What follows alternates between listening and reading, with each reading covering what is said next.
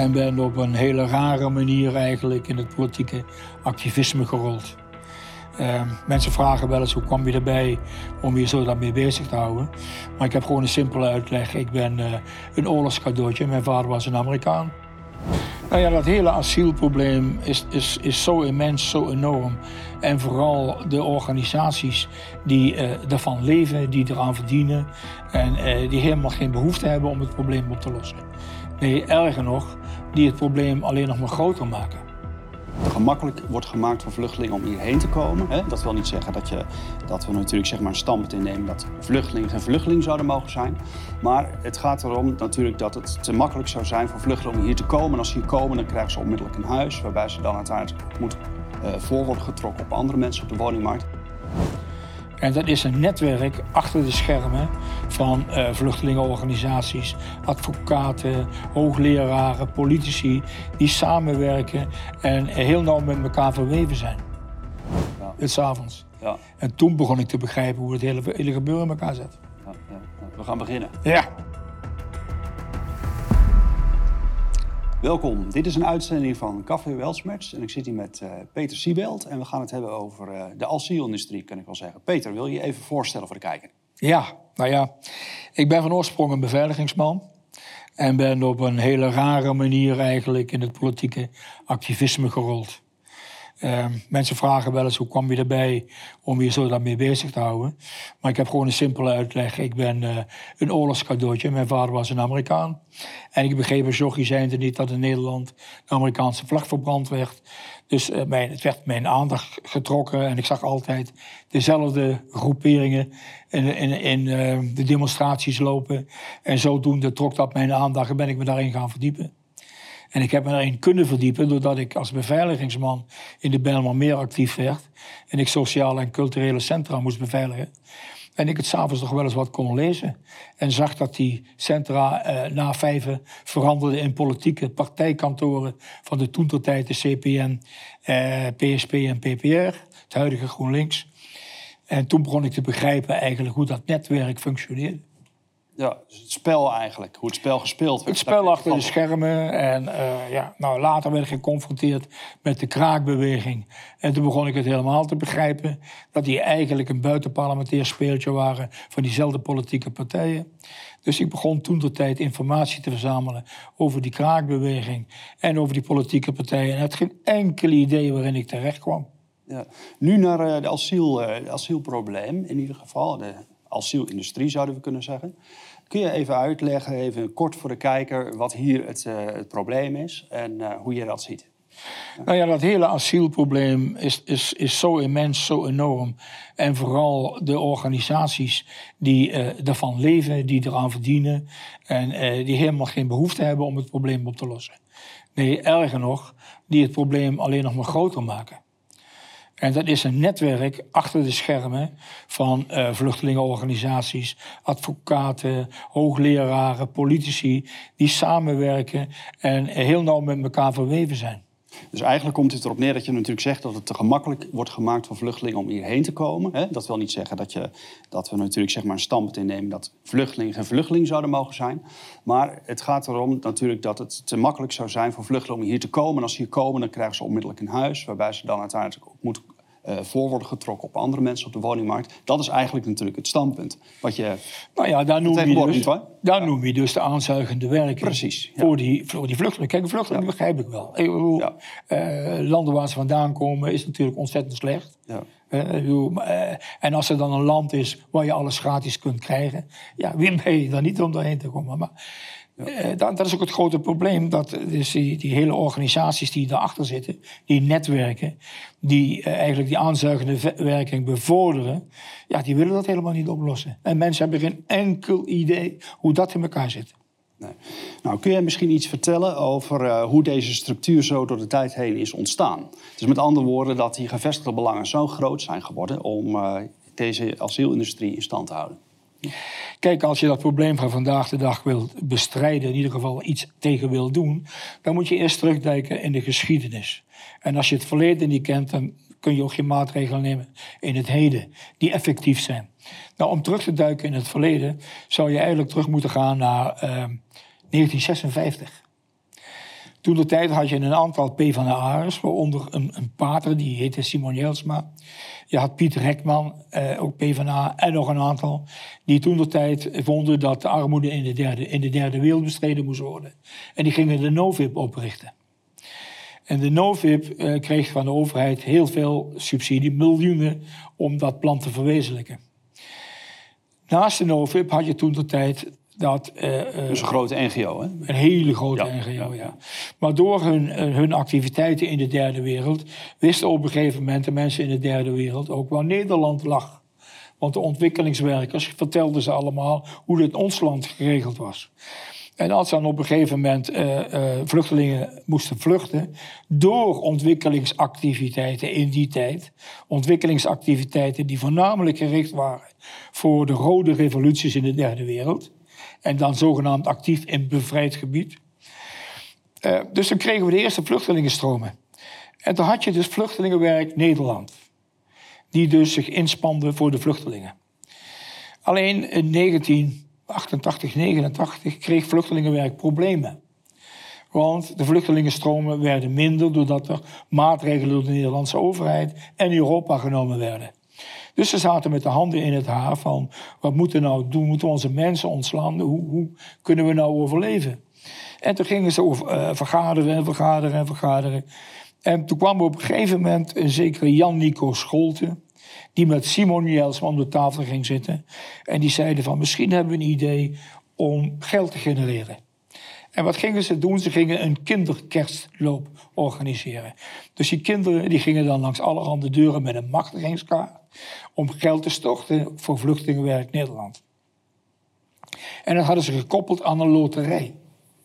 Dat was zo'n succes, want ze schakelden dus via hun relaties de scholen in en via hun relaties de media in, waardoor het heel veel aandacht kreeg. Dus er kwam op een gegeven moment zoveel geld binnen dat ze niet meer wisten wat ze ermee aan moesten. Dus ze maakten op een gegeven moment 3,5 miljoen winst in een jaar. God, dat is toch een probleem van. Stel je nou voor dat de overheid uh, uh, vragen ging stellen van wat ga je er nou mee doen? Dus laten we ze voor zijn. Dus toen gingen ze allerhande projecten bedenken om dat geld in te stoppen, die winst.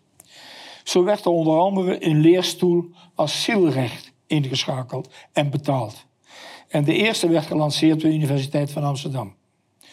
En via die leerstoel moest er dus gezorgd worden dat de rechten van de asielzoekers verbeterd werden. Dus die hoogleraar die begon dus allerhande studenten in te schakelen voor onderzoek te doen en, en alternatieven aan te dragen. En die alternatieven werden dan aan de regering voorgelegd van die asielzoeker die heeft dus wel recht hierop en kan, dat kan verbeterd worden. Maar dat had zo'n succes voor hun dat de regering dan naar luisterde. Dat bijvoorbeeld de Radboud, Radboud Universiteit in Nijmegen zei: Oh, hey, dat is interessant. Kunnen wij ook. Universiteit Tilburg, dat is interessant. Kunnen wij ook. Groningen. Alle universiteiten gingen op een gegeven moment een leerstoel inschakelen. En allerhande hoogleraren en professoren gingen zich er actief bezighouden om eh, de wetgeving voor asielzoekers te verbeteren. En er werden dus honderden, duizenden studentjes voor ingeschakeld. Op een gegeven moment was dat zover via hun netwerk dat uh, uh, de Europese Commissie en Europa hun adviezen ging overnemen en de regelgeving ging aanpassen. Vanuit Nederland? vanuit Nederland. Ja, dus Nederland had een hele, hele grote beïnvloedende werking. Een enorme invloed. Nederland, ik, kan, ik durf te zeggen dat Nederland de grootste of de hoofdrolspeler was in uh, het beleid van Brussel. Op het gebied van vluchtelingen. Want dan zie je ook dat vanuit bijvoorbeeld Vluchtelingenwerk Nederland mensen dubbelfuncties vervullen door in Europese netwerken te zitten.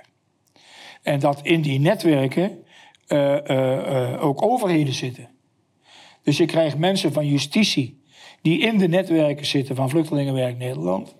En in plaats van Vluchtelingenwerk te bestrijden, doen ze mee. Ja. Nou, en heb je op een gegeven moment. Of anders Rutte, in te richten, ja, precies.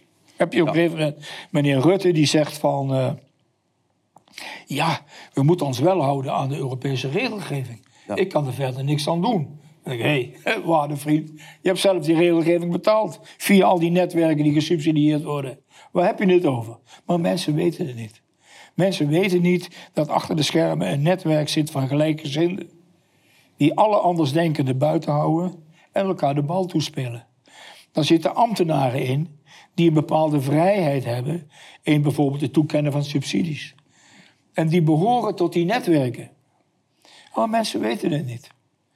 Eh, eh, daarom is het ook zo'n enorm probleem om dat hele asielprobleem aan te pakken. Ja. Kun je nog iets uitleggen? Kijk, eh, die leerstoelen asielrecht, dat die zijn opgericht, onder andere met dat geld, dat is te begrijpen. Kun je nog iets meer uitleggen van hoe die leerstoelen ertoe bijdragen, zeg maar, dat, dit, dat die asielindustrie eigenlijk op gang is gekomen? Nou ja, die leerstoel zorgt meer ervoor dat het asielrecht van de asielzoekers verbeterd wordt. En dat de regering steeds moeilijker wordt om er tegenop te treden. Ja. Uh, uh, de dus dat het wordt als het ware. Ja, ja de aanzuigende werking die komt meer van de, van de vluchtelingenorganisaties vandaan. Ja. De vluchtelingenorganisaties die vluchtelingen uh, zelfs hierheen halen door het aankopen van valse paspoorten. Ja. Als je daarna gaat... Daar was een, daar was een zaak over, hè? Daar was, daar was in ieder geval een uh, affaire van, hè? Nou, die affaire toen de tijd, uh, dat kwam doordat een zekere Nol Vermolen... die was die, de juridische afdeling van vluchtelingenwerk... die had dus valse paspoorten aangekocht om vluchtelingen hier aan te, aan, naar te halen. Daardoor kwam vluchtelingenwerk in opspraak. En uiteindelijk, eh, de justitie wilde vervolging inzetten, maar trok zijn keutel in, laat ik het zo maar zeggen. Door de druk vanuit de politiek en anderen. Waardoor er nooit tot strafvervolging is overgegaan. En het grappige is, nou grappig, dat diezelfde Nol Vermolen momenteel rechtbankpresident in Delft is. En omstreken. Om er even aan te geven hoe ons juridisch systeem en het rechtbanksysteem geïnfiltreerd is, gelardeerd is met pro-asiel personen. Nou. Ja, dat die hele rechtspraak op een gegeven moment kun je ook vragen, eh, vragen bij stellen. Ja, maar ja, de, de, maar de grootste uh, aanzuigende werking komt vanuit Vluchtelingenwerk Nederland. Die dus ervoor zorgt dat vluchtelingen beschermd worden. En niet alleen beschermd, maar ook niet uitgezet kunnen worden. Hoe werkt dat, niet uitgezet kunnen worden? Uh, Vluchtelingenwerk Nederland heeft een afdeling die heet uh, uh, Procederen tot het einde. De commissie Vluchtelingenrecht. Ja. Die procederen dus tot het Europese Hof om ze hier te houden. Dus als de overheid op een gegeven moment komt met een persoon die ze uit willen zetten, dan wordt dat door hun belemmerd doordat ze door blijven procederen. Nou, ze hebben zowel in Brussel als bij het Europese Hof hebben ze ook hun mensen zitten. Dus bij voorbaat is de overheid al de verliezende partij. Ja, maar goed, er worden natuurlijk wel mensen afgewezen. Maar er zijn aardig wat nou, dan moet nogal wat, wat, wat Dan moeten ze wel heel veel op hun kern Maar als ik, het dan, als ik het dan goed begrijp... dan zou een verandering eruit bestaan dat het asielrecht op de schop gaat. Ja, maar dan moeten dus een aantal dingen uit het asielrecht moeten duidelijk veranderen. Wil die aanzuigende werking anders worden? Goed, daarbij hebben we natuurlijk dan nog de hele structuur... die we zojuist hebben aangeduid. Allemaal, belangen, allemaal organisaties die belangen erbij hebben zeg maar, dat die asielindustrie voortgang heeft, die zich daar dan tegen zullen verzetten. Dat is eigenlijk het spel. Ja, dat is eigenlijk hoe het zit. Je moet niet alleen die regelgeving aanpakken, je moet ook de subsidiëring aanpakken. Ja. En, en, het grappige is dat vanuit vluchtelingenwerk op een gegeven moment de postcode loterij is opgezet. En die postcode loterij is opgezet om een subsidiebron te krijgen waar dus de overheid niks over te zeggen heeft. Een geldgenerator. Ja, een geldgenerator. Nou, dus op een gegeven moment moet je die postcode loterij ook aanpakken. Nou, dat wordt al veel moeilijker. Want die postcode loterij die is uiteindelijk ook ingezet om uiteindelijk vluchtelingenwerk te kunnen financieren. De postcode loterij is toen ingezet. Ja. Ik heb ook aangegeven die kerst, kinderkerstloop. Dat dus de eerste loterijen werden aan. En dus daaruit vandaan is de postcode loterij ontstaan. Dus de postcode loterij werd de grootste financier van vluchtelingenwerk Nederland. Tot op vandaag de dag. Ja. Uh, alleen, uh, dat wordt een probleem, want uh, als je postcode loterij in opspraak komt, dan staat meteen allerhande politie klaar. En dan vooral de Partij van de Arbeid. Wat een heel mooi voorbeeld is, toen op een gegeven moment de bestuurslieden van de postcode loterij, naar aanleiding van die winst, zichzelf een enorm salaris gingen toekennen. Iets meer dan vijf ton per jaar. Toen kwamen ze natuurlijk in opspraak. En de toenmalige minister van Justitie, Costo, PvdA, schakelde dus uh, iemand in om dat onderzoek te gaan leiden tegen de postcode loterij. En dat was Walter Etty, P van de A. Dus het was niet zo moeilijk om op een gegeven moment uh, uh, de uitslag al van tevoren bekend te maken. Ja, en die was dus ook weinig bedreigend. Want de bestuursleden, P van de A allemaal, hadden dus tijdelijk ontslag genomen. Maar na het onderzoek waaruit bleek dat er eigenlijk niks aan de hand was, weer terugkwamen op de posten en ook weer de vergoeding namelijk voorzetten. En op dit moment eigenlijk een beetje miljardairs zijn. Dus ze deden een glas, deden een plas en blij, alles bleef zoals het was. Eh, de zieke ging zichzelf onderzoeken en zei dat die kern gezond was. Ja, precies. Maar om even aan te geven eh, hoe eigenlijk een soort netwerk corruptie achter de schermen plaatsvindt. Ja. En dat is ook het grote probleem van ons land. Die netwerken achter de schermen. Wat niets meer met democratie te maken heeft. Ja. En die ieder initiatief van een overheid de grond inboort om dit probleem aan te pakken. Ja. Dus inderdaad, zodra een regering zou aantreden, zou zeggen: we gaan hier eh, veranderingen doorvoeren, dan zal dat netwerk zich tegen die regering keren. Als het überhaupt al zover komt, dat er zo'n regering komt. Eh, om, om het probleem aan te pakken, eh, word je geconfronteerd met enorme problemen. Ja. Niet alleen omdat er een hele industrie op dit moment van leeft. Het gaat om miljarden, miljarden euro's.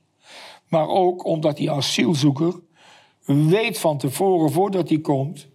ik ga naar Nederland, want ik krijg een huis voor niks. Ik krijg een uitkering voor niks. Gezondheidszorg, school voor mijn kinderen. Alles erop en eraan. Dus je moet het op een gegeven moment onaantrekkelijk maken... door die sociale voorzieningen te stoppen voor asielzoekers. Ja. Je moet dus zorgen dat als iemand zijn land wil ontvluchten, dat hij hier alleen maar terecht kan als hij hier komt werken. Ja. En niet van onze sociale voorzieningen kan teren. Dus je zou eigenlijk al moeten zorgen dat in de landen van herkomst ze kunnen inschrijven voor een baan in Nederland. Ja. Maar dan niet als ze hier zijn, meteen ontslag kunnen nemen en uitkeringen krijgen, want dan ga je terug naar je land. Ja. Ja. Maar dat hebben we in het verleden wel meegemaakt met de Marokkaanse gemeenschap. Die hier kwam als gastarbeider en terug zou gaan.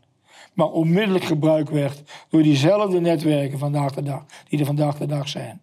Om te zorgen dat ze hier moesten blijven. Ja? Want het was dus in die tijd eh, eh, een groepering die ze konden gebruiken tegen koning Hassan in Marokko. Want die was nogal NATO-gezind.